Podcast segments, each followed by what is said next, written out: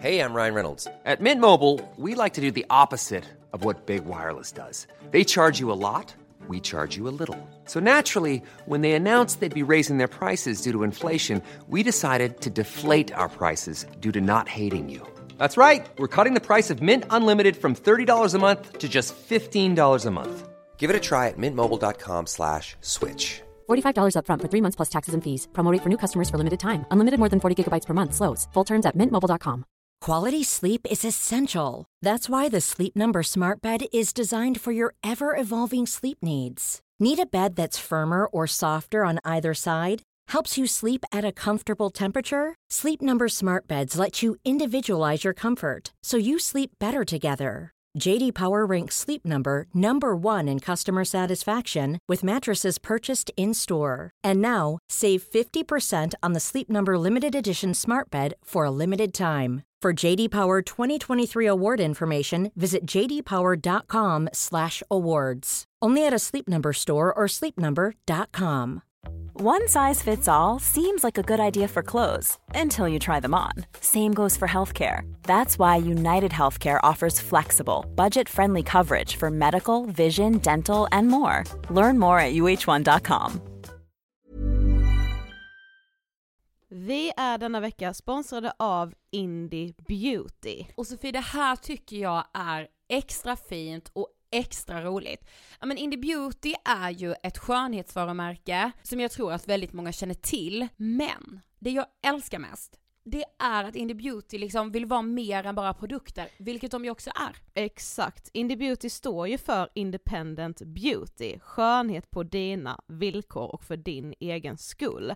Och Indie Beauty tror ju stenhårt på ett alternativt skönhetsideal fritt från måsten, skam och känslor av otillräcklighet. Där är jag helt med Indie Beauty. Jag med. Det är så jag vill att skönhet ska vara. Ja men verkligen. Och vet du vad som är nytt för i år Sofie? Berätta. Från och med i år så skänker Indie Beauty 1% av sin försäljning till Suicide Zero, Tjejzonen och Djurens Rätt. Så när man handlar produkter från Indie Beauty så kan man liksom känna att man också ger tillbaka till samhället. Ja, kraften i tillsammans. Ska jag säga en sak nu då, Mm. som jag, det, men det är detta jag är extra glad över. Nu har Indie Beauty tagit fram en keps och den tycker jag ändå så på sommaren, skydda sig från solen, Jättebra, jag älskar kepsen. men det bästa, de bidrar till Suicide Zeros viktiga arbete för att minska antalet självmord och självmordsförsök. Så för varje såld keps så går hela vinsten, 100 kronor, direkt till Suicide Zero. Då kan man liksom göra nytta både för samhället och sin hud på en och samma gång. Ja, och kepsen kostar 169, men alltså hela vinsten går då som sagt till Suicide Zero. Så om man vill göra skillnad när man är där ute i solen, nu när den börjar titta fram, då ska man välja den här kepsen. Den säljs exklusivt på indiebeauty.se och på Apotea. Tillsammans kan vi skapa en ljusare framtid. Vi ses med kepsarna på! Tack Indie Beauty. Vi är sponsrade av Mindler och som ni säkert vet sedan tidigare så är vi ju ute på psykologresan tillsammans. Men hur vet man egentligen när det är dags att söka hjälp? Ibland uppstår saker i livet som kommer utmana oss och kännas tufft.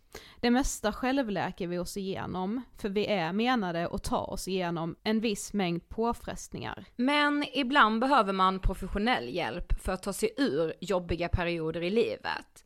Men vart går då gränsen? Vad är en del av livets skavighet och när är det läge att söka hjälp? Det sägs till exempel att stress är farligt, men att också kan vara bra. Alla sover dåligt ibland, så när har man egentligen sömnproblem? Ångesten kommer väl krypande för de flesta någon gång. Så när ska man se ångesten som outhärdlig? Hur vet jag? Med oss som psykolog har vi såklart min gamla psykolog Linnea Seidbrant. Men Linnea, vad är egentligen utmattningssyndrom? Utmattningssyndrom är en konsekvens av svår och långvarig stress utan möjlighet till återhämtning. Vi är ju då skapta för att klara av stress, men vi behöver också återhämtning.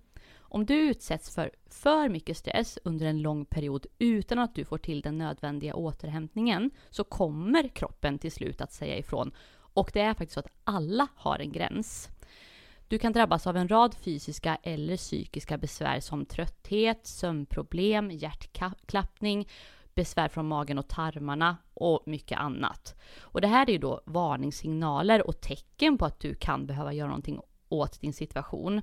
Annars så kan besvären utvecklas till att du mår så dåligt på sikt att du blir psykiskt och fysiskt utmattad. Ladda ner Mindler till din telefon och läs mer på mindler.se.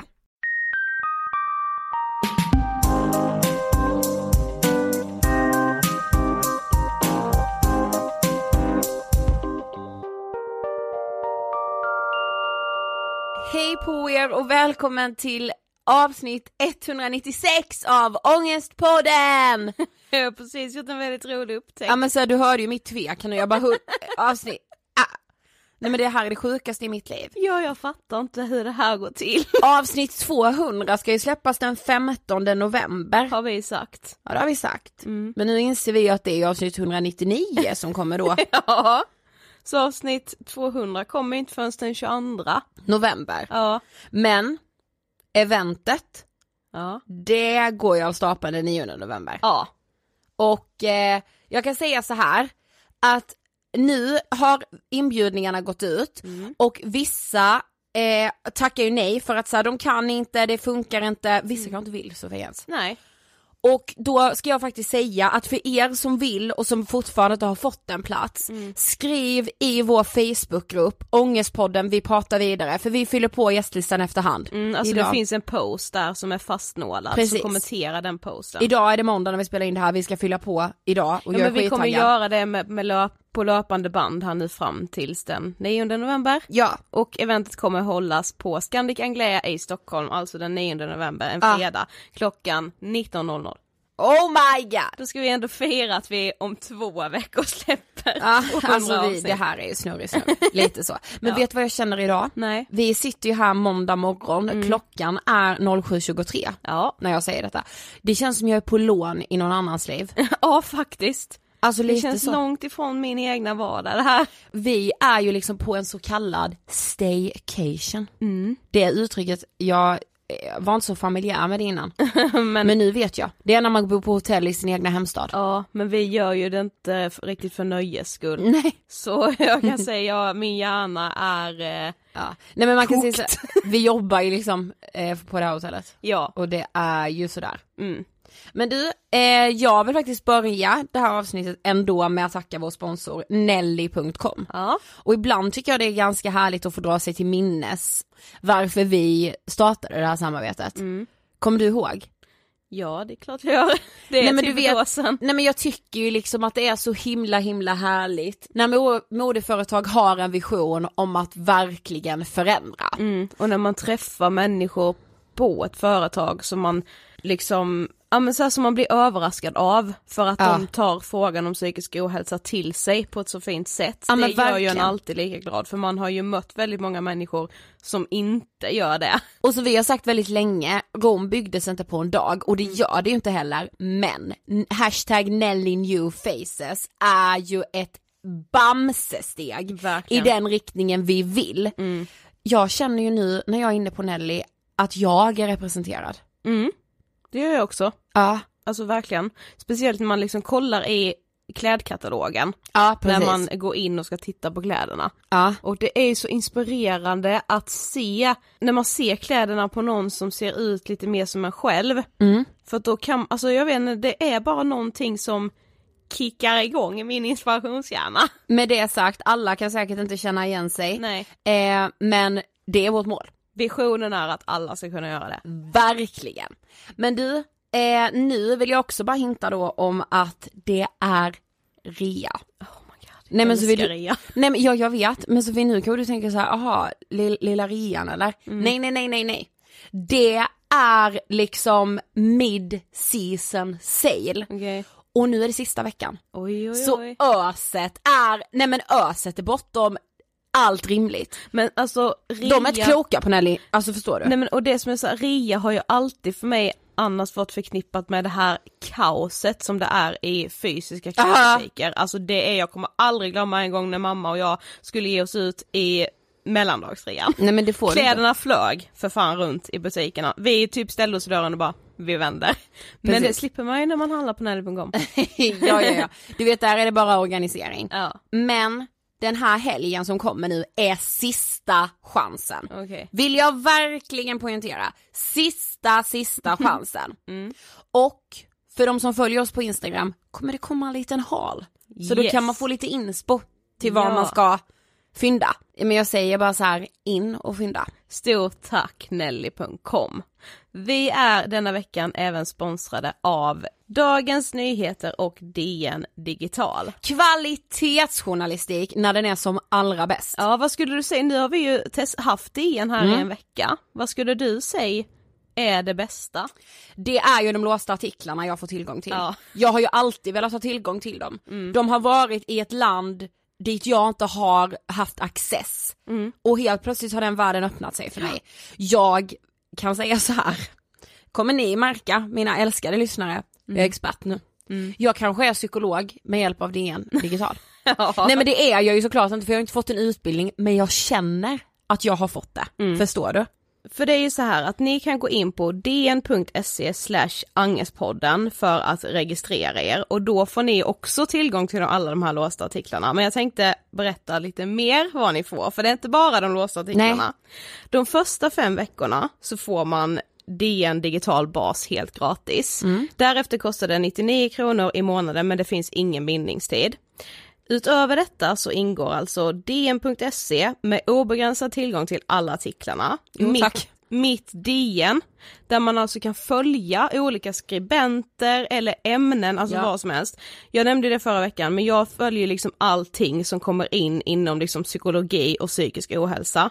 Så slog det mig även, jag måste ju följa valet. Men jag vet. Eller så, valet är, borde ju varit över för ett tag sedan. Precis. Men det här med att bilda regering är inte enkelt i dagens Sverige. Nej och där om någonstans så flyger fake news i de så kallade belaskorna. Ja. Alltså det duggar fake news runt omkring oss angående det här valet.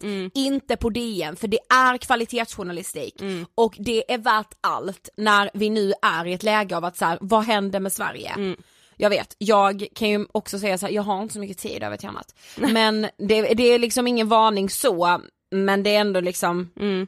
Och så sist men inte minst så ingår även DN erbjudande, unika erbjudanden för alla prenumeranter. Och så är det också värt att notera att de första 30 dagarna så ingår e-DN, alltså då kan du liksom sitta och typ bläddra i en fysisk tidning Jag fast du vet. gör det på din dator. Mm, det är otroligt. Ja, det är guld.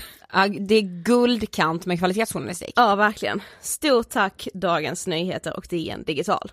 Just wanna da, da, dance you off. Ding ding!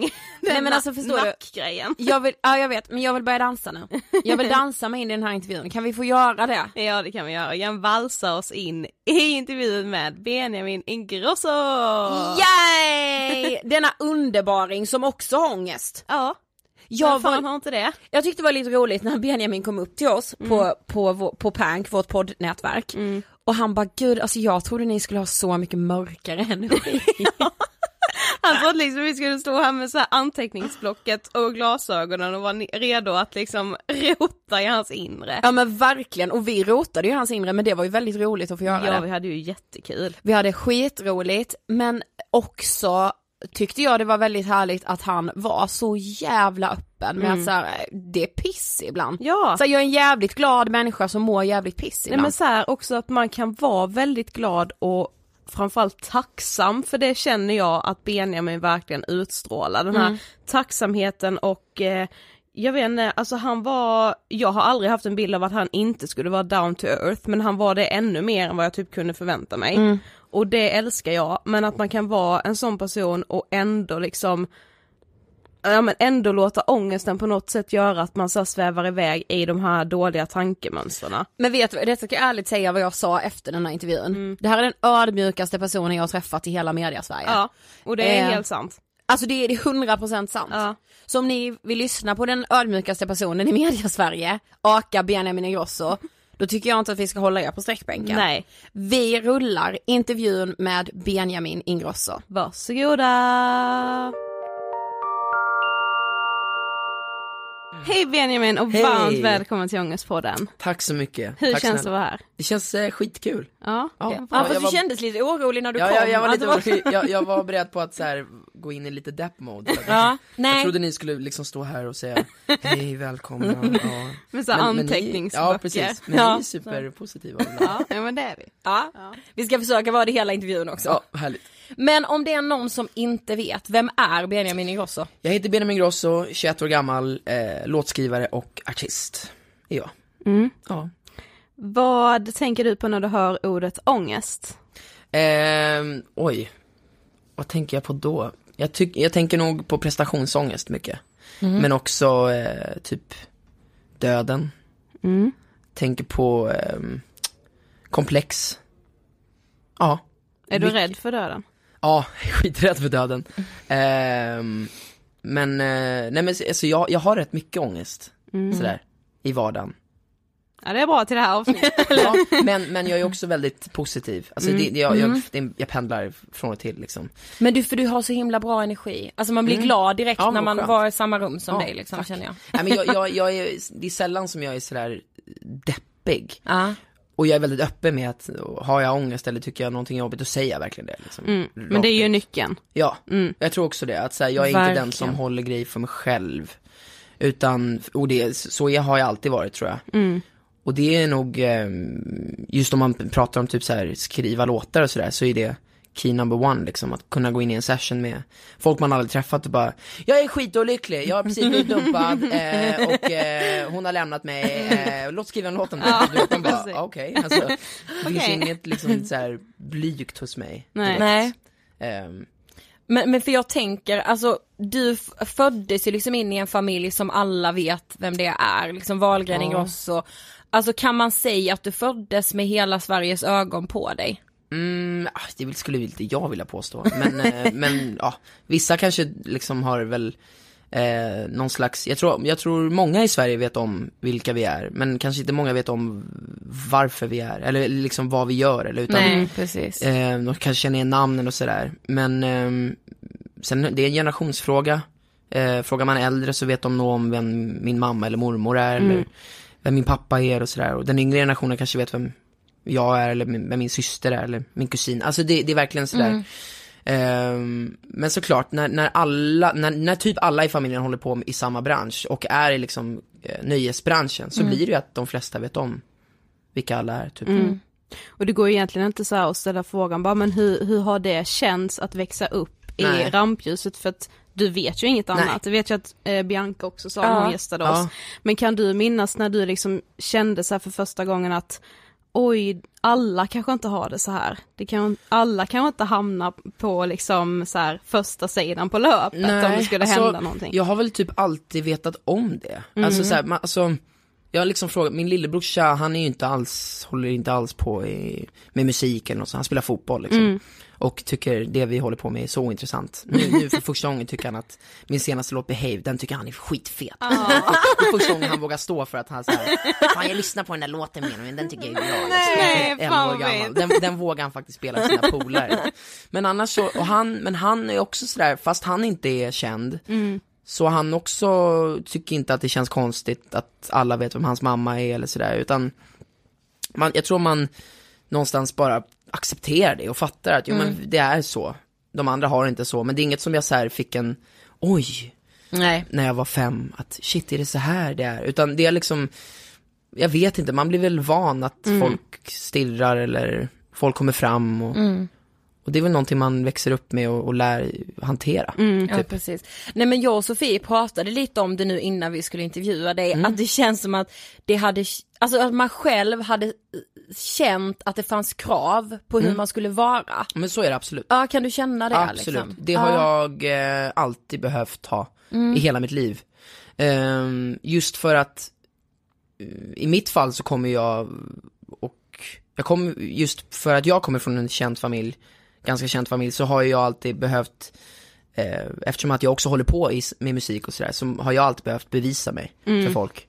Eh, att jag inte gör det här bara för att jag kommer från en känd familj, utan för att jag faktiskt brinner för det. Jag, ehm, jag växte upp med att titta på musikaler och gamla filmer och älskade Ted Gärdestad och det var ju för att jag brann för det. Eh, inte för att liksom någon tvingade mig eller tryckte upp mig på en scen. Så att, eh, och att just att alla känner igen mig gör också att jag måste visa min bästa sida för, för folk hela Det tiden. ligger liksom en viss förväntan Mm. tänker jag nu bara för att vi precis har Ja. poddat om Ja. just förväntan. Men så Men sen, sen har jag också, jag vill all, jag tycker det är jättejobbigt när folk tycker illa om mig. Ja. Jag vill alltid att alla ska tycka nu har jag kommit till den punkten i livet där jag förstår att det, är, det kommer aldrig Nej, gå. nej. Eh, och Men det är ju, ju svårt mer att framgångsrik och större man blir desto mer hatare kommer man få. Så Ja. är det. Men ehm, jag har ju alltid liksom, jag vill alltid visa, just för att folk har mycket förutfattade meningar. Att, är det sådär att man kommer från en känd familj eller har, är artist så kan oftast de vara rätt dryga eller otrevliga eller att de Ja, har hybris eller sådär. Därför måste jag alltid så här, du vet, kommer någon bakom scenen och man är på turné och så kommer någon med kaffe och det, det är lätt att man kan bara, ah, tack snälla, men då är det så här, åh gud, tack snälla, vad, vad fint av dig. Ehm, alltså att man bara liksom ser alla typ, eller hälsar, och just en sån grej att jag oftast säger hej Benjamin heter jag, oavsett om jag kommer till en spelning där där det är typ självklart att de ska veta vem jag är, för att de typ har bokat mig. Ja. Men det var säger- konstigt, ja, de bara jaha, okej. Nej, men, nej, och det är en grej att så här, det, det är skitsamma om de vet om det. det är en, för att jag är också människa, jag, alltså så här, gud nu kommer alla bara, herregud vad säger? Nej. Men ni fattar vad jag menar, så här, Ja. såklart jag ska säga hej Benjamin heter jag, för det är inte självklart att alla ska veta att jag heter Benjamin. Men det är lätt när man är i en sån där bubbla, eller att när, när man är, kommer från den typen av så här, bransch eller familj, så, så kan man ibland ta för givet att alla vet. Typ min syrra har en sån där grej ibland, min syster Bianca. Hon kan ibland sitta i intervjuer och vara sådär, nej men Benjamin bla bla, och då, då är jag såhär, men Bianca du kan inte bara säga mitt namn rätt ut. Det är, ingen, det, det är inte alla kanske som vet just att jag, Benjamin, är din, du får ju, och, och oavsett om de vet det så måste du ändå säga min lillebror Benjamin, för att annars låter det som att du har hybris, säger jag då. liksom. För att jag är sådär PK-korrekt, att det, jag vill inte att någon ska, ska få en tanke att, åh gud, utan är jag i en intervju så kommer jag alltid på direkt om jag har sagt någonting som, är, som kan tolkas fel, då måste jag alltid försvara mig och du vet, och det är skitjobbigt för att Men det är vad, tror här, du det, "Ah!" men vad tror du det kommer ifrån, har du varit i en situation där det har blivit så att någon Ja. har typ valt att misstolka dig? Absolut, Alltså, hela tiden. Alltså jag hade ju, alltså när Facebook kom när jag var så här, Mm. vad var jag då, åtta år gammal, då hade jag så hatsidor på Facebook. Alla som nej. hatar Benjamin. Du vet, så här, jag bara, du vet, det var ju, fy för en åttaåring var ju det rätt jobbigt fan, liksom. ja. Ehm, Men alltså hörni, vet ni vad jag tänker? Är det inte med lite jävla känsligt allting? Det kan jag ju bara känna så här ibland, Mm. folk väljer ju att tolka vissa saker och då får man så här, låta de människorna bara så här, Ja. passera, Ja. okej, alltså. Nej men och, och, och det är därför som jag oftast, jag gillar ju att, att bevisa folk att de har fel. Om jag, du vet jag kan på, um, när var det, någon går på flygplatsen tror jag det var, så var det någon, någon äldre tant som, som skulle, mm, som stod vi, vi skulle flytta på väskan uppe så här, på flygpla- eller på, i planet. Och då märkte man på en gång hennes ton mot mig, att så här, shit, du gillar ju inte mig från början liksom. Jag, man hörde att, ja, där är du, ah, ja, kan inte du flytta, du vet att hon var sådär Ja, riktigt otrevlig. Och då blev jag så här, vroom, drog jag på den trevligaste benen jag kan. Och hon fick panik för att hon bara, nej, va? Nej, Ja, det blir jaha." nästan så här Hon blev provocerad för att så här, va, varför är du trevlig för? Du ska väl inte vara trevlig? Och då blev hon liksom, ja, ja tack, tack så mycket. Då blev Ja. hon skittrevlig och då, då, då kände jag mig så här, gud vad skönt, nu Mm. har jag förändrat hennes bild av mig. Precis. Att nu är inte jag den där som hon trodde att jag var. Mm. Och det älskar jag. Men jag vill inte att det ska vara tvärtom. Att jag ska liksom, det är värsta om man är såhär, gud jag trodde du var jättetrevlig, du är den drygaste människan på jorden liksom. Helvete. Men, eh, nej men och, och det där är också en grej som jag måste också slappna av med. Jag kan Mm. inte alltid få folk att tycka att jag är jättesnäll eller trevlig, utan ibland har man dåliga dagar och då, Mm. Ja. då, då får man bara säga sorry um, att jag är dryg eller otrevlig, men jag mår skitdåligt idag liksom. Mm. Så det är också jobbigt och, men jag vill alltid liksom plisa alla, tyvärr. Det, är, det, det är en väldigt stor ångest jag har. Mm. Ja, men då, det är Jag jobbigt. måste plisa alla. Samma sak med, med min platta liksom som jag precis släppt, Ja. så, så har jag också känt att så här. Det måste finnas låtar för alla. Det, det måste finnas liksom, eh, okej du, du gillar inte den låten, men då kommer du gilla den här låten för att du kanske gillar bla bla bla. Du förstår att jag så här, ehm, Ja. men ja. Ja, vi kommer in Ja. lite mer på det sen. Mm. Eh, men jag tänker också så här, alltså just Visst, alltså den analysen så här kanske inte du, man gör, men kan du känna ibland Mm. att så här, fan, det hade gått mycket lättare om jag inte var en Wahlgren Ingrosso, alltså så här, då hade inte jag haft de här fördomarna mot mig. Absolut. Mm. Det tror jag eh, jättemycket på. Samtidigt så, ehm, Men i, alltså, förlåt nu avbryter jag, men jag blir så irriterad kring det att så här, människor kommer då med sina åsikter och så här, ah, den är så för den är en Wahlgren. Och man bara, men alltså du gör det svårare för, Ja. alltså så här, jag bara, "Ugh!" Ja, men jag vet. Men jag, ehm, det kommer ju också mycket, det är jantelagen och Ja, svenska avundsjukan och så. Ja. Tror jag. Men, men alltså just i mitt fall så, jag har ju fått sjukt mycket möjligheter av att komma från Mm. de familjerna jag kommit ifrån.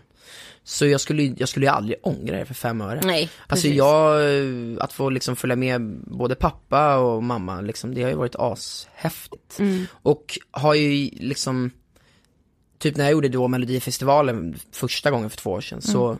så kändes det ju för mig som att så här. Eh, det var inte första gången för mig att jag var där, för att alla i produktionen jobbar på SVT och de har man träffat innan. Alltså du vet att sådär, så det var ju, man kände sig fortfarande hemma fast det var helt nytt. Ja. Och det är en rätt så bekväm grej, att kunna känna sig, jag menar att, eh, att kunna känna alla i branschen. Man är fortfarande lite ålder, i liksom. sin så här, trygga zon, Mm. fastän man gör något jävligt läskigt. Ja, det gör gud, ju ja. så mycket för en när man får känna det. Men, men när jag verkligen fick känna att det sög, det var faktiskt när jag, när jag ville komma in i musikbranschen. För innan, innan gjorde jag musikaler och, Ja, precis. och liksom det, det var, där, där kände jag väldigt många och sådär. Och jag, jag gjorde 8-9 uppsättningar fram tills jag blev 14 år, vilket är shit. skitmycket. Eh, det är som ett helt annat liv liksom. Men, men sen, och jag jag alltså min grej som jag alltid har gjort är att skriva låtar. Ända sedan jag var fem år. Det, är liksom, det, det är det som jag alltid har gått tillbaka till. Om jag nu har stått på scen så har jag gått i pauserna och suttit med vid pianot och skrivit låtar och haft röstmemos och spelat in ref, refränger, verser, eh, beats, allting. Och när jag var då 16, då, då eller 15 var det, 14-15 så då vill, slutade jag med musikaler och så kände jag här, nu vill jag bli låtskrivare liksom.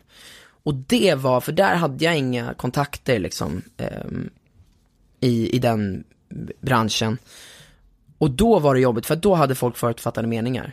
För att då, då fick jag, jag fick ju ta mig till ställena själv och fick lösa det själv, men det var inte det som var jobbigt, det var ju att liksom, att de hade en, en fel bild av mig när jag kom dit, när jag skulle spela mina låtar. Att det blev liksom, eh, när, jag kom, när jag blev signad av Ola Håkansson eh, på TEN då, när jag var 16, så var ju till och med han skeptisk från början liksom. Fram tills han fick höra min musik, då, då tog det honom 15 sekunder, sen stängde han av och bara, han måste jag ha nu. Liksom. Så det, det är skönt att musiken kan bevisa att, det, att de har fel. Men Ja. just i studion så, när jag kom ner till liksom TEN-studion, då, då satt ju alla och bara, vad fan har Ola signat nu? Liksom. Nu har vi, vi har ju liksom Erik Hassle, Elephant, Icona Pop, Sara Larsson och så den här jävla musikalsnubben, vad är det här liksom?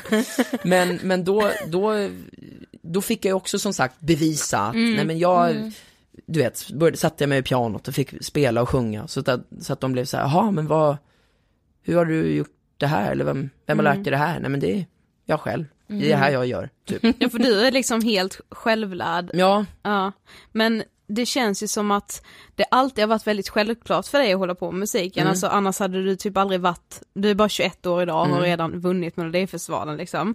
Men varför tror du att det blev så, var så självklart?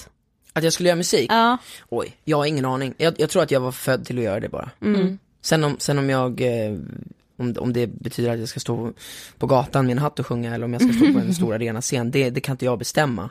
Men jag, jag vet och känner att jag, jag är född till att göra det här. Jag kan inget annat.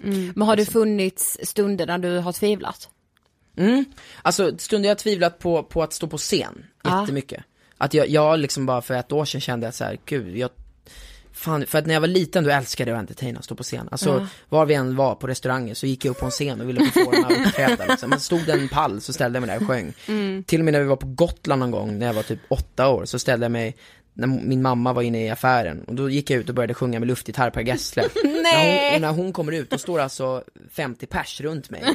Och det stod i, i gotländska tidningen dagen efter att så här, en liten pojke stod och sjöng och då skrev de till med i tidningen Självaste Pernilla Wahlgren stannade upp och tittade. Och de, de hade ingen aning om att det var jag liksom. Så det, jag har liksom alltid älskat att uppträda. Men, men, men sen så kände jag liksom när jag gjorde Melodifestivalen för två år sedan, med Good Lovin' som den hette då. Och då, då kände jag att jag hade tappat den där glädjen och det där självförtroendet jag hade när jag var liten och bara så här, gud vad jag inte ska typ vara här. Jag borde typ bara vara i studion och skriva låtar. Mm. Men då förstod man att så här, det, det krävs ju bara eh, tid och utveckling och eh, att man ska bara repa, repa, repa och nu, så det var ju så här, det, det tog, jag fick åka på en turné förra sommaren och spela och gigga och det, det var sjukt lärorikt att bara så här, Ja. få bemöta en publik varje dag och så att jag kände liksom Alltså inte, inte liksom nu i, i år men Alltså väldigt senast, typ senaste månaderna så har jag börjat känna den där så här glädjen som jag hade när jag var liten att stå på scen och förstod varför det är kul. Och det är att få liksom, jag älskar att dansa och uppträda och få liksom få entertaina för folk. Ni vet på liksom 1700-talet när det var sån där folk i, i centrum som, som var clowner och uppträdde liksom. Det, det, jag, jag känner att det är så här, jag hittade tillbaka den Till Gotland den, ja men liksom. ja. till Gotland, säga, ja. gud nu förstår jag varför jag gör det här. Ja. Det är inte för att jag ska liksom, någon har bett, eller du vet att jag ska, måste sjunga rent eller att jag ska liksom, jag, jag vill inte stå och vara nervös. Nej. Och, Nej men precis. Ja, för vi läste faktiskt en annan artikel om dig där du själv hade sagt att en av dina sta- alltså så här, största utmaningar det är att våga lita på dig själv. ja, Eh, Skulle du säga att du är självkritisk? ja, gud ni vill inte veta, alltså jag kan inte ens samla mig efter ett gig och bara vara så här nöjd, utan jag går alltid igenom, okej vad kan jag göra bättre? Eh, den låten borde jag sjunga renare där, bättre där, skulle ha sett publiken med, alltså jag går igenom en egen recension efter varje spelning typ. Mm. Men att jag alltid usch, vill. Men hur gör du då för att, liksom, jag tänker att man måste, det är ju någonting man måste öva på, Ja. för att liksom våga lita på sig själv. Hur gör Ja, men- du för att liksom, Jag har bra människor runt omkring mig, Mm. som alltid Ja, jag tänkte på det, alltså Ja. har du någon som kan plocka ner dig då bara, men Ja. du det här blev jättebra. Ja, nej men jag har liksom hela mitt management på TEN och mitt band och mina vänner och kollegor. Jag, jag har verkligen folk som, som eh, håller mina fötter på jorden men också ser till så att jag får verkligen njuta och, Mm. men också ge mig feedback men konstruktiv. Säger man så? Ja. Ja, så att, så att jag alltid liksom men jag är ju så, alltså jag, kommer någon och säger fan vad grym du var, så då, Mm. då kan jag leva på det skitlänge och så kommer någon och bara, men, men den där låten, ja då, vom, Ja, ner och så bara tänker jag på det en timme och sen bara, fast Benjamin alltså, där sjöng du så jävla bra, ha, så är jag uppe och Mm. sen så kommer någon bara, du skulle ha gjort snurren där lite, vom, så åker jag ner igen. Ja, så att det är ja. så här, jag har fortfarande inte lärt mig att bara kunna ta känna någon, lite lagom? ja Typ. men känna lagom ja, Mm. utan, Precis. ja. Men något jag tänkte med, alltså dansen, är, det, är du självlärd i det också eller så här, Ja. Eller vad fan? Ja, eller jag, jag, jag, jag, anser, jag anser mig inte själv som en dansare utan Jo men du Ja, dansar ja, ju hur bra som helst. Ja men tack, tack verkligen. Men, men det är bara alltså att jag, jag är- Samma sak där, jag tror jag bara så här. Jag har alltid rört mig så, har Ja. alltid Det är som att, eh, det är som att fråga någon Hur kan du springa? Ja men all, man springer väl bara, eller så här, för mig är det bara, jag rör mig bara på scen Ja, så är det ju inte för alla. Nej, nej Vi, vi två som vi skulle gå upp på. Nej men det finns säkert tusen grejer ni Springer kan göra som jag inte ens kan i närheten av Ja men så är det, men det, jag tänkte ändå på det att så här, för du, du känns liksom så naturlig i det Mm, liksom. Ja tack Ja men Tack snälla. verkligen. Men prestationsångesten, Ja, har du liksom med dig den när du går upp på scenen? Eller kan Ja. du släppa den? Nej du har med dig den. Ja då. Men, men eh, det, är också bra tror jag ibland Exakt. att ha det. Alltså, sådär, Verkligen. Man, för att går man upp och är så för självsäker och tänker att "Fy, fan vad bra jag är, det här kommer gå skitbra. Då, då tappar man den där lilla glöd, glöden tror jag. Säger man Ja? Glöden? Ja Att, verkligen. att den där liksom nerven som gör att det känns, man är här och nu. Det är därför som jag nu kan så här, när jag börjar spela live på turnén och sådär, kan känna att kommer det en, en, att jag sjunger fel eller att man får en tupp någonstans. Nu börjar jag förstå att så här, det kan ibland vara nice.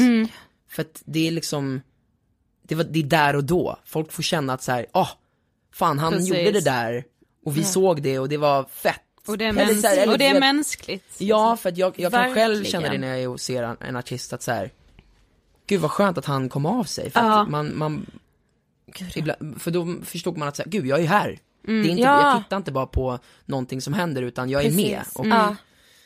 vad som helst kan Och hända. det är så äkta då på något Ja. sätt liksom. Mm. Jag skulle vilja påstås, i alla fall. Ja. Ja men så är det ju när man pratar om ångest med, det blir med så himla mänskligt för någonstans vet man att alla har liksom någon relation med ångest, sen har vissa mer och vissa mindre. Men, Men, det, men jag tror just min, min ångest och sådär på scen också är att jag, jag har sådär tvångstankar på scen.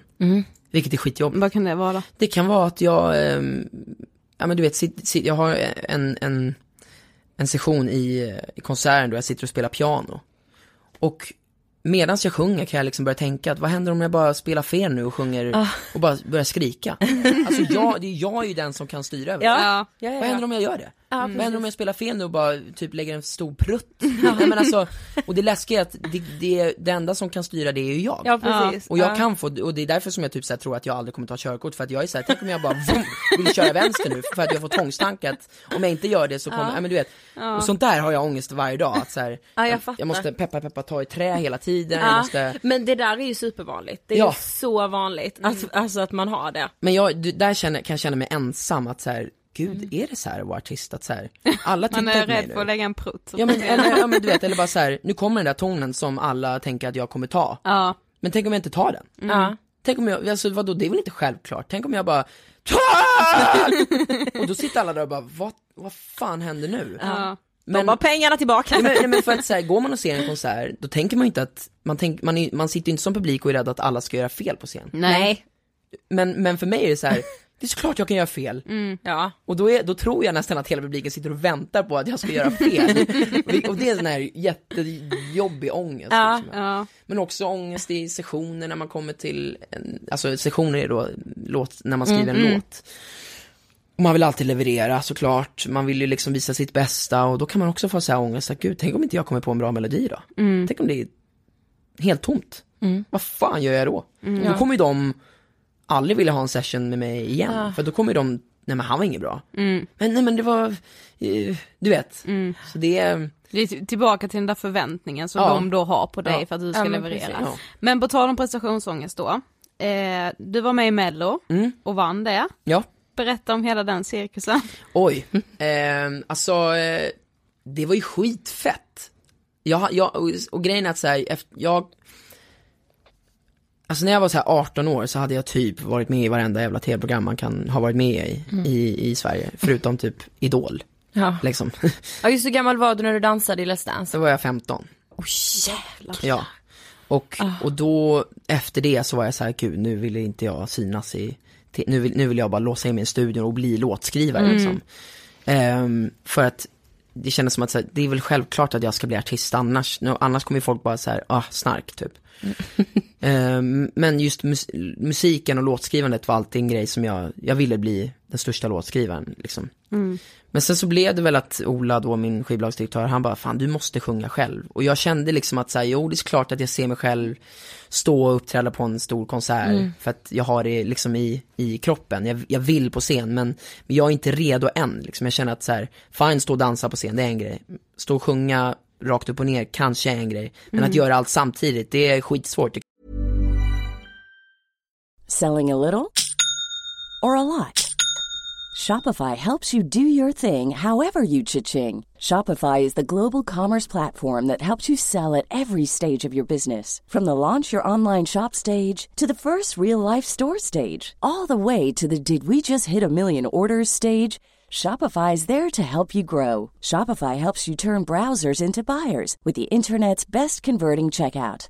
36% better on average compared to other leading commerce platforms because businesses that grow grow with Shopify. Get a $1 per month trial period at shopify.com/work. shopify.com/work. Wow. Nice. Yeah. What you're hearing are the sounds of people everywhere putting on Bombas socks, underwear, and t-shirts made from absurdly soft materials that feel like plush clouds. Yeah, that plush. And the best part? For every item you purchase, Bombas donates another to someone facing homelessness. Bombas. Big comfort for everyone. Go to bombas.com slash ACAST and use code ACAST for 20% off your first purchase. That's bombas.com slash ACAST. Code ACAST. Life is full of what ifs. Some awesome, like what if AI could fold your laundry? And some, well, less awesome, like what if you have unexpected medical costs? United Healthcare can help get you covered with Health Protector Guard fixed indemnity insurance plans. They supplement your primary plan to help you manage out of pocket costs. No deductibles, no enrollment periods, and especially no more what ifs. Visit uh1.com to find the Health Protector Guard plan for you. krävs år av, av, eh, vad säger man? Övning. Övning. Och eh, det, det, det har tagit typ fyra och ett halvt, fem år. Nu är jag 21 och det, det var sex år sedan snart liksom. Och jag känner nu att jag börjar komma dit och jag känner att jag kan faktiskt kalla mig artist Mm. och liksom stå för det. Innan så kände jag, nej men jag är inte en, jag, jag, jag är låtskrivare men en låtskrivare som sjunger sina egna låtar. Alltså så Mm. kände jag liksom. Ah, okej. Men nu vågar jag, nu, nu vågar jag känna att jag är en artist för att jag har kommit dit att så här, jag har fått lära mig och bara för ett år sedan så kände jag inte att så här, gud jag har inte, fan det är inte där än liksom. Mm. Ehm, men jag tror det kom när jag liksom träffade Sign och Dennis som var, som är min, min koreograf stylist inför mello med Dance Off. Mm. För jag kände med den, eftersom jag skulle göra mello året efter igen, då var jag så här, åh gud, nu kommer jag verkligen bli den här mello-artisten Mm. liksom. Ehm, men, så, men jag kände också att om jag ska göra mello igen, så då, då måste jag visa att jag har utvecklats. Då kan jag inte bara gå upp och göra mello igen, bara för att det är en bra, eh, bra sätt att performa sin nästa singel, utan då, då måste jag visa att så här, jag har utvecklats. Mm. Så jag hade s- sjukt höga, eh, vad säger man?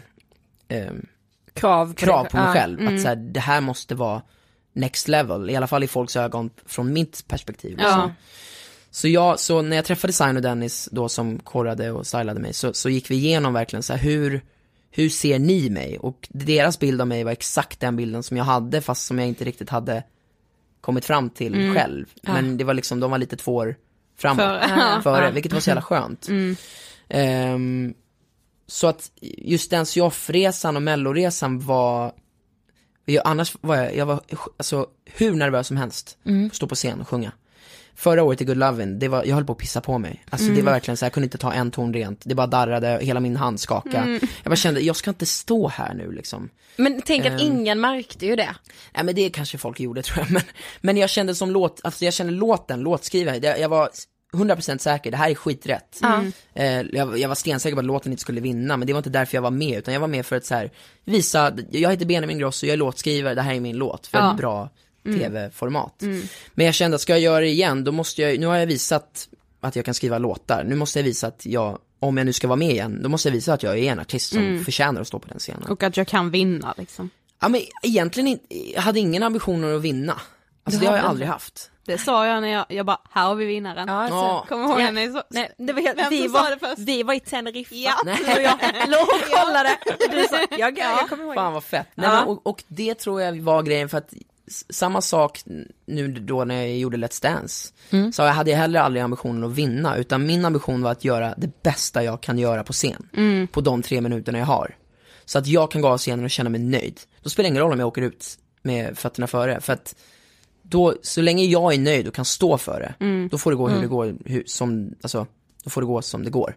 Men tror du, alltså är inte det, jag kan tänka, alltså det är lätt att säga så med facit i hand nu Ja. när du faktiskt vann. Ja. Tror du det hade varit ett nederlag om du hade åkt ut med, med huvudet före? Det kan man aldrig, kan ju inte jag svara på nu Nej. liksom, eftersom Nej. jag inte vet. Men, men eh, jag tror om man kollar intervjuer med mig innan så tror jag att jag sa faktiskt exakt samma sak. Att, så här, Mm. det spelar ingen roll om jag åker ut. För att jag, alltså, så, här, så länge jag är nöjd på scen.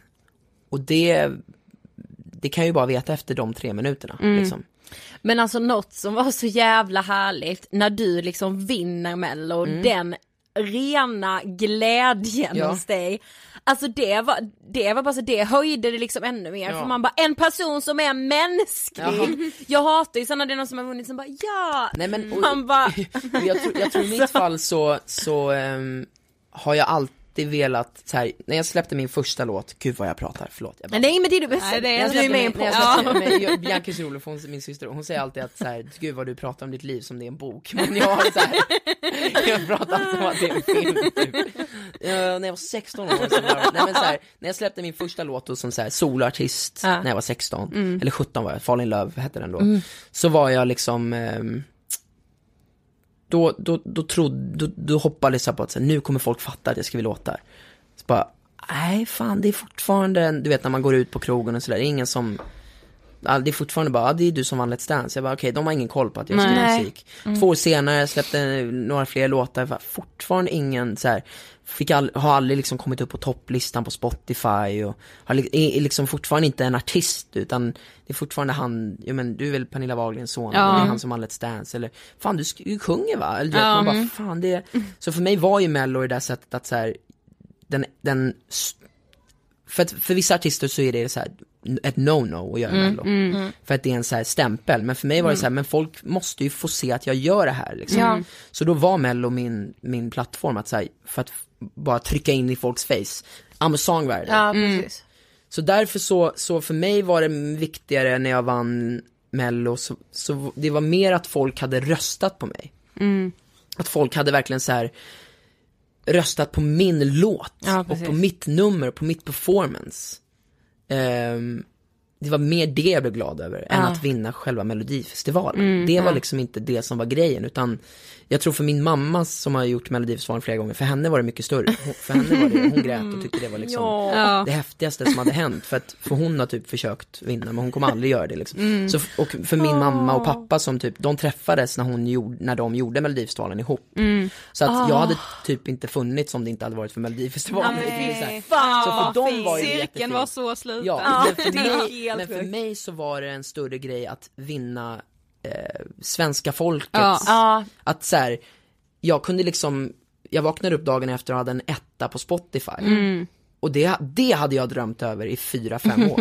Att få hamna på topplistan. Att Ja, få, ja. Och nu idag, nu är jag liksom, nu går jag på stan och varannan människa kommer fram och säger Fan vilket album du gjort, vilka låtar, alltså Ja. du vet, och det har jag väntat i fyra och ett halvt, fem år på att få liksom känna. Ja. Idag kan jag gå på krogen och, förlåt, idag kan jag gå på krogen och höra min låt spelas. Det är det jag har, Ja. det är det som jag Ja. lever för. Ja. liksom. Och det är ju så jävla sjukt för man tänker, så är det ju liksom med allt, man ser så här på sociala medier och man tycker att alla gör så här raketkarriärer Mhm. hela jävla tiden. Men man glömmer ju bort så här, ja du har slitit häcken av det här i Ja. flera år innan du blir den här då godkända artisten Precis. för Ja. svenska folket. Eller vem Ja. det nu är som ska godkänna. Ja precis, Men vem det är nu som ska liksom Ja. Ja. komma. Men sen var det liksom dags för Eurovision och allt jag kan tänka är så här, alltså fan mår man inför det? Så ett helt land på mina axlar hade Precis. jag känt, kände du så? Ja absolut, samtidigt kände jag att jag hade ett sjukt, och det var så här, då sa jag det också, att det är första gången jag fick ett stöd av, av ett, mm, Sverige, om man nu ska ta hela landet. Ja, ja men så är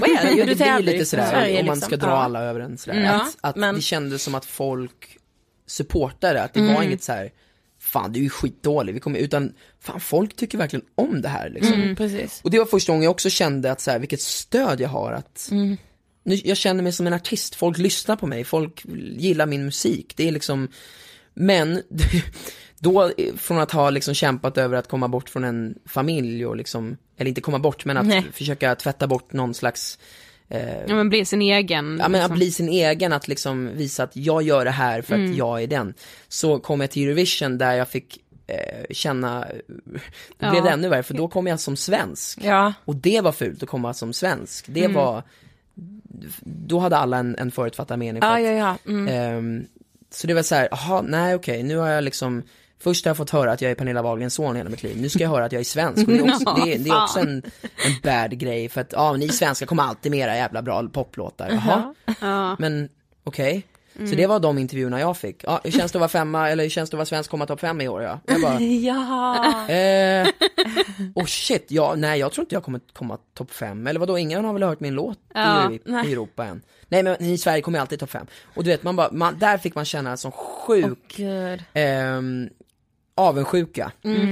Och eh, det där så här nästan otrevliga människor. Bara för att jag var svensk. Så att Ah, man ja. bara såhär, gud får jag aldrig bara få vara, få vara mig själv liksom. Eh, nej och det var liksom också en så här komisk grej att man alltid, du vet jag eh, släppte en låt med en fransk duo i, som heter Offenbach. Så vi var i Milano nu i våra, eller i höstas och spelade på eh, Miss Italia som är så här Italiens en av deras största tv-shower. Så uppträdde jag där och så, det var också så här rolig då efter numret så bara säger programledaren på italienska då, det här var Offenbach med Sebastian Ingrosso, jag bara, nej men vad fan! Jag var aldrig, inte ens här liksom. Så du vet, man får alltid, det är en uppförsbacke hela tiden. Så, eh, nej, Ska ha tro mig, jag- för att jag du är fortsätter inte- kämpa. Ja, nej, fortsätt kämpa. Ja, Nej, kom så, igen! så Eurovision var, det var roligt men det var också så här, eh, och jag gjorde någon reaction video som någon Eurovision-blogg ville att jag skulle göra en månad Mm, innan och jag är ADHD som jag är och s- tänker reaction video, ja då ska man väl reagera kul.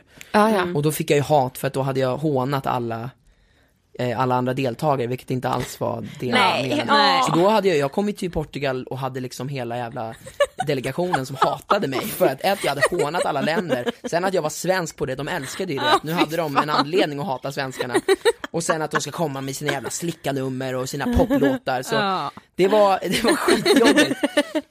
Eh, men eh, sen, och det var ju mycket sådär prestationsångest där också, du vet, man ska Såklart. leverera och jag, jag gillar ju det ändå att såhär, alltid vilja leverera bättre och bättre och Men det var två veckor slit varje dag, man ska liksom Tre minuter ska man stå på scen var, typ tre gånger om dagen i en fullsatt arena Ja. och bara repa, repa, repa, repa, repa, repa, repa.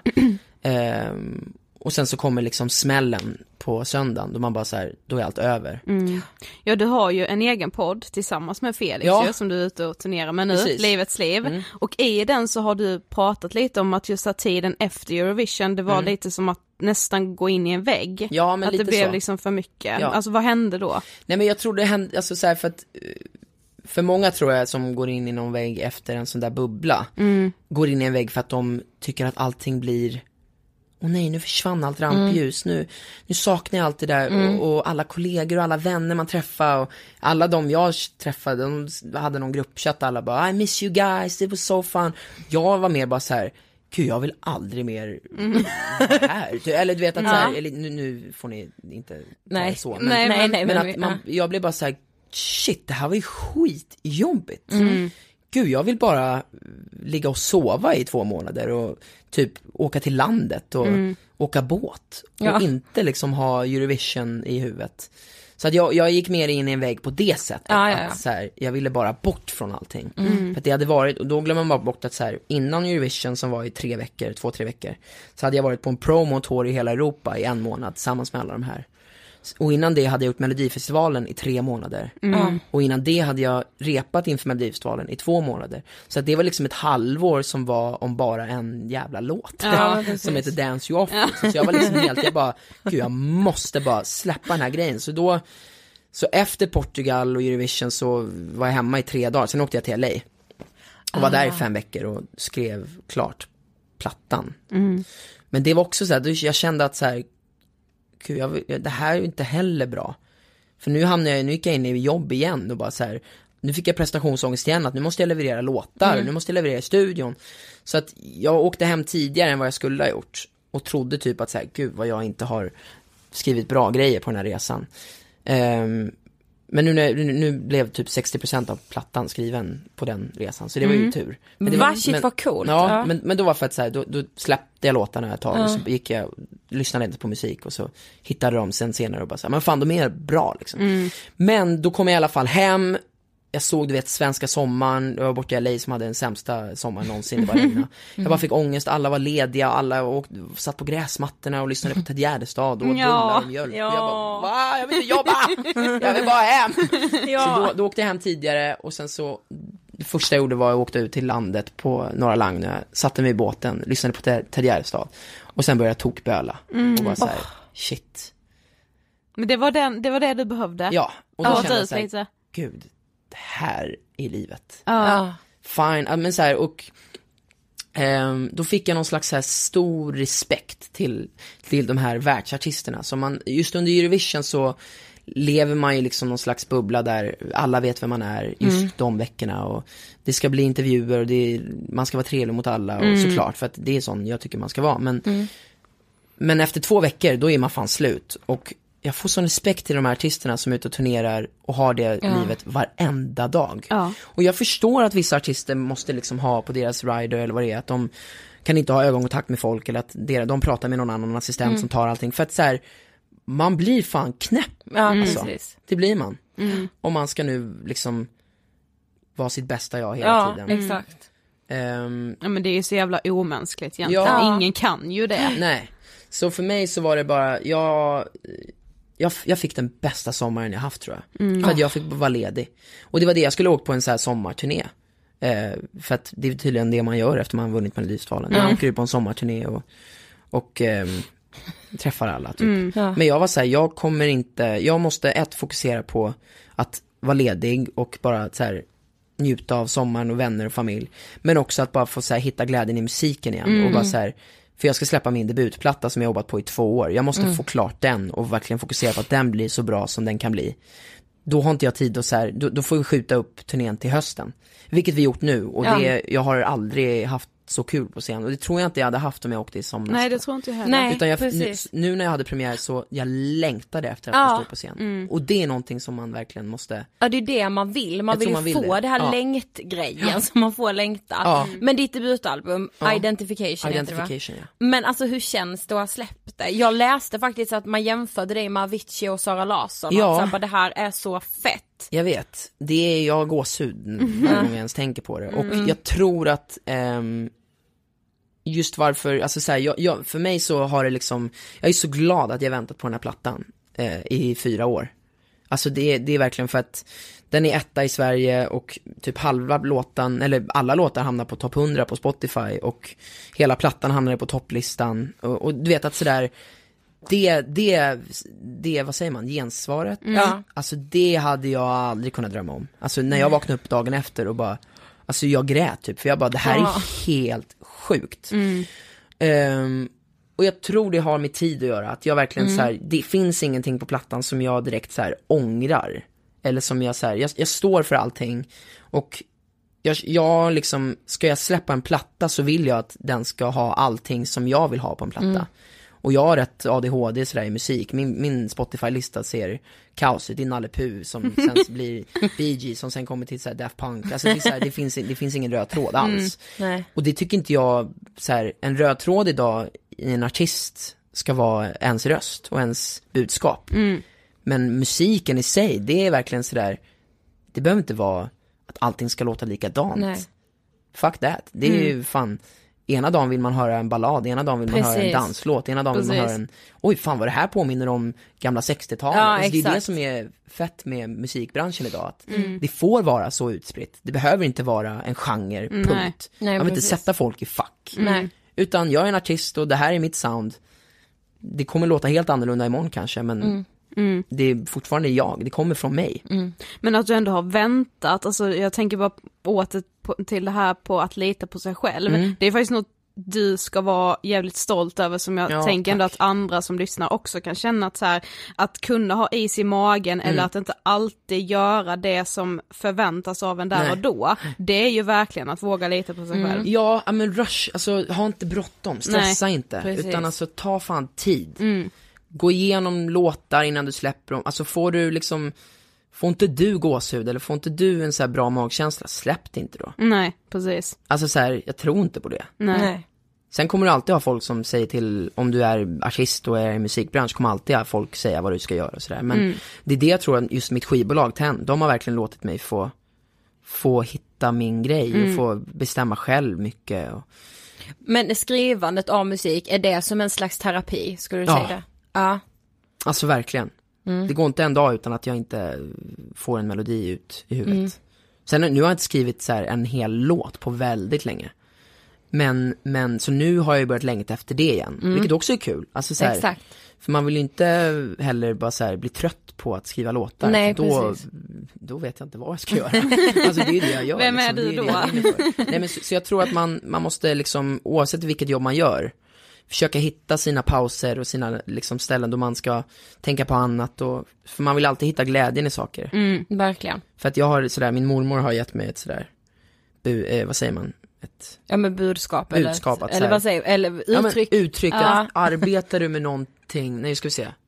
Har du ett jobb som du älskar, så kommer du aldrig behöva arbeta. Ja. Ja, för fan det är Det så är, sant. ja jag vet, jag har hört Ja men det. alltså så här, Det är så sant. ja, för jag känner inte nu, jag jobbar inte. Nej. Eller vad då? Jag ska Nej. ut på turné i helgen. Men det, är väl tänk att vi får sitta och snacka med dig, jag jobbar inte. Nej, men jag- exakt. Alltså, vi, hänger ju bara, vi hänger ju bara och snackar. Ja, alltså, ja. Och det är så jävla lyxigt. Ja. Och det tycker jag att folk som, som, ehm, som inte riktigt hittat vad de vill göra än, så bara så här, ha inte bråttom. Ni är Nej. liksom, fan vissa blir, hittar sin grej när de är 50 år. Och, Ja. Precis. och får en karriär då. Eller Ja. så här, karriär, måste man ha en karriär? Man Ja kan men precis. Men det Ja. vet jag att så här, min mamma sa någon gång, hon bara jag är 60, jag vet fortfarande inte vad jag vill göra när Nej. jag är vuxen. Alltså så här. Nej, och det, och det, men i dagens så här, samhälle så är folks, folk måste ju, alltså alla är ju sin egna, alla är ju entreprenörer idag. Eller många är det i alla Jag tror fall. att alla letar efter att ha en titel idag Ja. för att man tänker att titeln ska bära upp Ja. hela en själv. Ja. Alltså Instagram och liksom, typ, ja men du vet folk, ungdomar som, som inte säger gud jag, jag vet inte vem jag är och jag måste ha mycket likes för att vara någon. Alltså så här, va? Nej. Är du en, alltså min bästa vän, Björn, han är liksom, han, han har inte liksom något så här specifikt jobb eh, eller har inte specifikt så här någon, så här, vad ska man säga, en genre, vad Ja, han gör. titel Mm. på vad han gör liksom. Men han är typ så här, just i Stockholm bland våra vänner, så alla vet vem Björn är för att han är den snällaste och skönaste killen. Alla är såhär, Björn, alltså fan älskar Björn. Han är bara så här, han är bara en glad och skön jävla snubbe som man vill hänga med.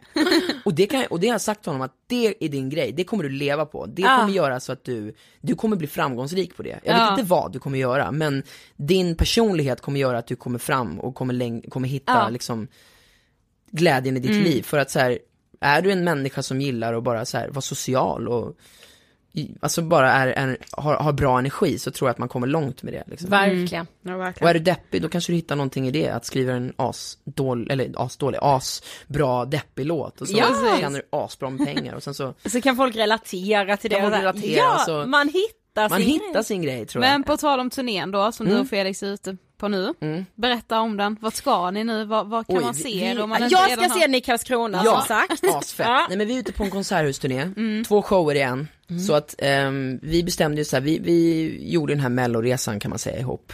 Eh, vi är gamla vänner sedan vi var tio år, vi var med i Melodifestivalen samtidigt. Eh, det, liksom båda två låg uppe och bubblade bland vem som skulle ta hem det i slutet där. Vi stod båda två och var antingen ett eller tvåa och det var det vi ville. Så här, det hade varit drömscenariot. Där ryser jag, det är så Ja. jävla sjukt. Ja, ja, Vi stod verkligen och höll hand i hand och de kameramännen tog och så här, nej ni får flytta på er, ni måste ju stå på vardera sida.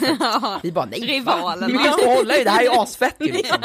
eh, Och så att vi var glada åt vem som helst som skulle vinna. Och jag tror att det var det som gjorde att ehm, vi typ kom varandra ännu närmare. Jag vet inte varför men det blev en sån här grej typ i rummet och i, att så här, det var någon som, eh, en kille som skrev en artikel om Ja, dagen efter som blev den. jättefin och sådär. Mm, jätte, jättefin. Ja. Ehm, och sen så blev ja, Sen så har jag skrivit en låt för två år sedan som heter Tror att han bryr sig. Som jag sen gjorde om på engelska förra året så släppte jag som en singel. Och så har jag alltid velat släppa den på svenska men jag har aldrig hittat en så här en plats för den typ. Och Felix har alltid älskat den, han har haft den som sin demo-favorit, spela upp den i bilen hela tiden. Han, bara, Fan, kan vi, alltså fatta drömmen om vi skulle släppa den här ihop. Bara, så, så sa han det igen så här efter mello, jag bara, men varför gör vi inte bara det? Ja. Alltså så här, för, för att vi var också så trötta på den här grejen att måste man så här, bara för att man sjunger på svenska, måste man ändra om hela sin image för att Nej. bli en svensk artist? Nej. Varför kan vi inte bara släppa en låt på svenska, så Ja. får det vara det. Alltså man behöver liksom inte alltid sätta en stämpel på Nej, allting, utan exakt. vi släpper en låt på svenska. Men vadå, Utan att göra en grej band? av Nej. det liksom. Nej.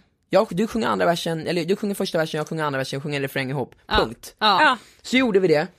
Eh, och så blev det en jätteframgångsrik En låt. jävla succé. Ja, nej, men verkligen. Och Ja. vi, alltså, jag får gåshud av att tänka på det för att det är Ja. så här, det, jag hade inte kunnat Men det var väl typ sommarens hit. Alltså, jag menar, alla har ju hört väldigt den liksom. eh, positivt. Mm. Fick ett positivt bemötande i alla fall. Tack för det. Mm. Men eh, sen då så snackade vi om att vi skulle, alltså Felix har ju skrivit på sin platta också. Mm. Han skulle släppa den i höst. Jag har jobbat min platta i tre, fyra år, två år. Eh, sådär, väntat och väntat och kände Mm. att här, i höst ska jag släppa den liksom. Och så skulle vi båda ut på höstturné. Och så bara, men varför åker vi inte ut ihop? Det är väl Mm. Eller så här, vi kan köra Så, tror att han bryr sig. Men det som både jag och Felix hade att så här, men då måste vi verkligen få göra vår egna grej. Mm. För att vi vill inte så här gå på varannan gång och liksom, Nej. det är inte därför vi gör det, utan vi gör det för att det är en kul grej att kunna åka på turné ihop. Mm. Men att så här, då måste vi se till så att våra shower blir olika. Så att vi får göra den grejen vi vill, men Mm. det blir ett lyxläge för både vårt management som, som det blir enkelt för dem att ha koll på ja. sina artister när de åker ihop liksom. Ja. Men så, så det vi har gjort på turnén är att vi har, Felix har en helt egen show. med intro och outro och och sin egna scen kan man säga. Mm. Och sen har jag min egna scen och min egna show och mina egna låtar. Och sen förhoppningsvis så får väl folk höra, tror att han bryr sig. Ja det hoppas jag i alla fall när jag är där. Nej men så jag tror Jag att så här, folk som vill gå och se bara mig, de kan gå och se mig, men får Felix Sandman och hans feta sätt på köpet. Ja. För det är samma peng, det är samma, och folk som vill se Felix, de får mig på köpet. Ja. Eh, och folk som får se båda, de får se båda. Ja, Liksom. så, precis. så jag tror att, och det är ingen, jag, nu vill inte jag säga att vi är de första i Sverige att göra det, men jag, jag, jag, tror att när man det. går, Man har- går därifrån Ja. så brukar folk säga att så här, fan vad, det här har inte man sett i Nej. Sverige. Nej. För att det är verkligen, det är två helt olika konserter och två olika artister. Men man, går, men man sitter i samma salong under samma timma eller timmar. Fantastiskt. Så jag hoppas att ni kommer gilla det. det Ja, jag, jag ser fram emot jag har fått jättefina recensioner och Ja det såg jag också. ja, vi är helt lyriska och vi, vi är i eufori. Gå och se den hörni. Ja, köp Okej, det. vi har kommit till sista frågan. Okej. Vad inspirerar dig? Oj. Shit. Och det är ju verkligen eh, allt möjligt. Vad inspirerar mig? Det här inspirerar mig. Ehm, att bara liksom sitta och prata med er och eh, prata om känslor. Mat inspirerar mig. Musik. Gammal musik. Ehm, Har du någon favoritartist? inte just artist, favoritartist har jag inte. Ehm, Ted Gärdestad är en stor inspiration och idol och sådär. Men annars så har jag liksom, eh, alltså Bee Gees, jag kan habla upp i timmar, Bee Gees, Earth and Fire, Tony Braxton, Aretha Franklin. Det är en anan podd. Nej, men det, det, det, är så här, det, det är väldigt mycket gammal musik och sådär, vilket jag tar alltid, jag hör, jag hör saker väldigt modernt i ljud, ljudbild, men jag tycker att melodier och, och text och sånt där ska vara tidlösa. Och det var oftast det förut, mycket, mycket mer. Alltså jag, jag tror att så här, den musiken som kom på 60, 70, 80-talet kommer alltid leva för evigt. Men vissa låtar man hör nu s- 2000-talet kanske kommer vara, De kännas lever. väldigt 2000-tal Ja, om 30 år. Mm. Medan så här, den tiden 70-80-talet, det är så här, det är nostalgi liksom. Ja, det kommer säkert vara det också, jag, jag vet inte, men det är bara vad jag tror.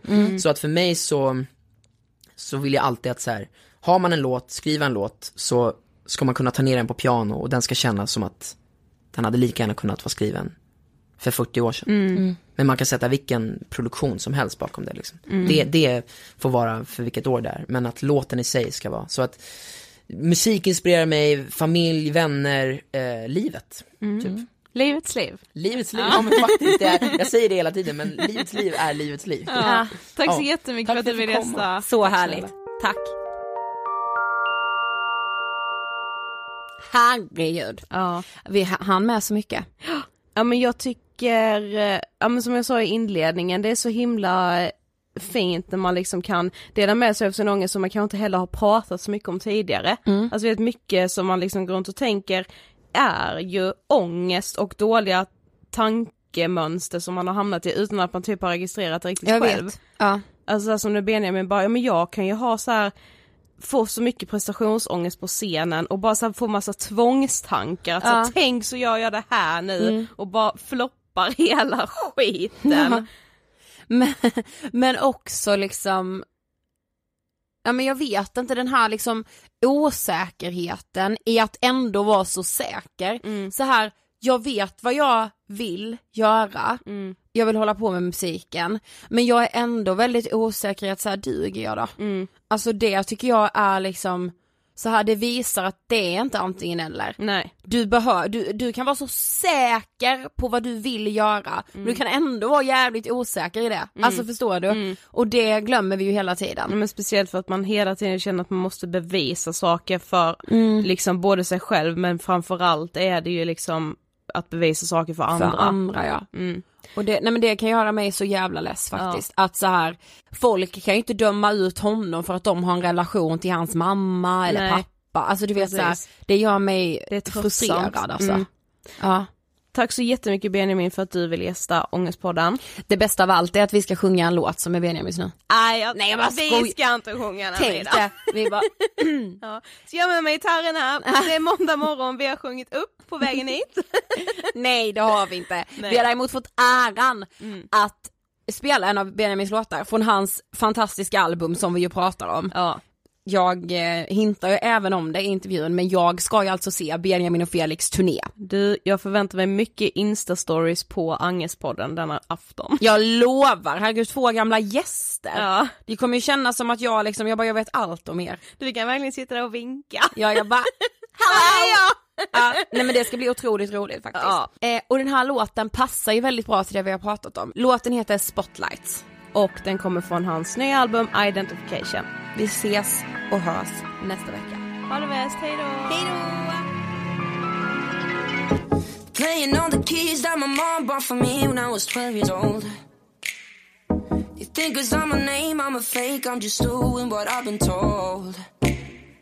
See, I can understand where they come from cause I've been on every show. They don't wanna know about the days and the nights when the lights are low. But shout out to my family for always being there for me. For showing me that nothing in this life is free, it's all a dream. And nothing but spotlights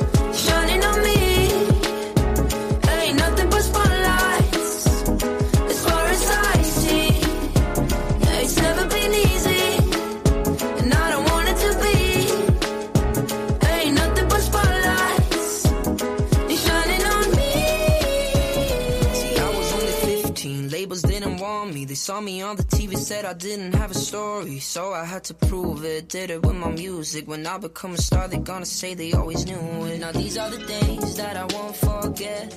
Living the moment till the moment's spent. Cause nothing in this world is free, it's all a dream. Nothing but spotlights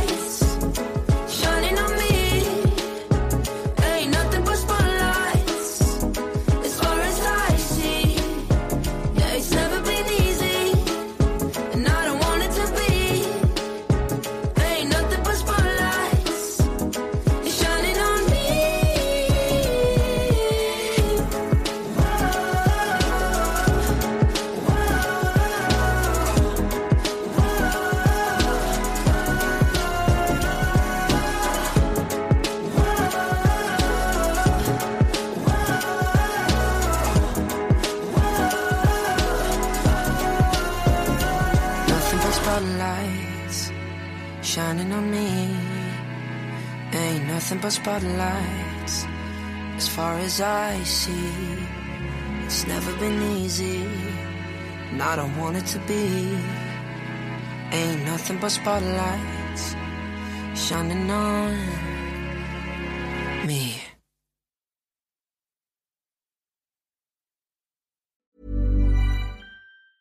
Planning for your next trip? Elevate your travel style with Quince. Quince has all the jet setting essentials you'll want for your next getaway, like European linen, premium luggage options, buttery soft Italian leather bags, and so much more. And is all priced at 50 to 80% less than similar brands. Plus, Quince only works with factories that use safe and ethical manufacturing practices.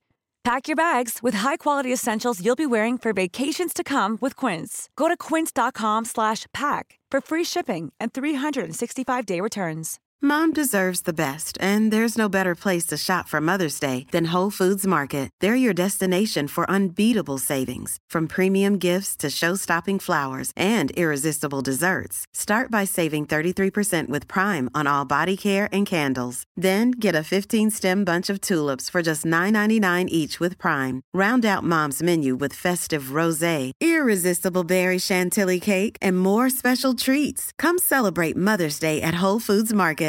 Imagine the softest sheets you've ever felt. Now imagine them getting even softer over time. That's what you'll feel with Bowl and Branch's organic cotton sheets. In a recent customer survey, 96% replied that Bowl and Branch sheets get softer with every wash. Start getting your best night's sleep in these sheets that get softer and softer for years to come. Try their sheets with a 30-night guarantee. Plus, get 15% off your first order at bowlandbranch.com. Code BUTTERY. Exclusions apply. See site for details.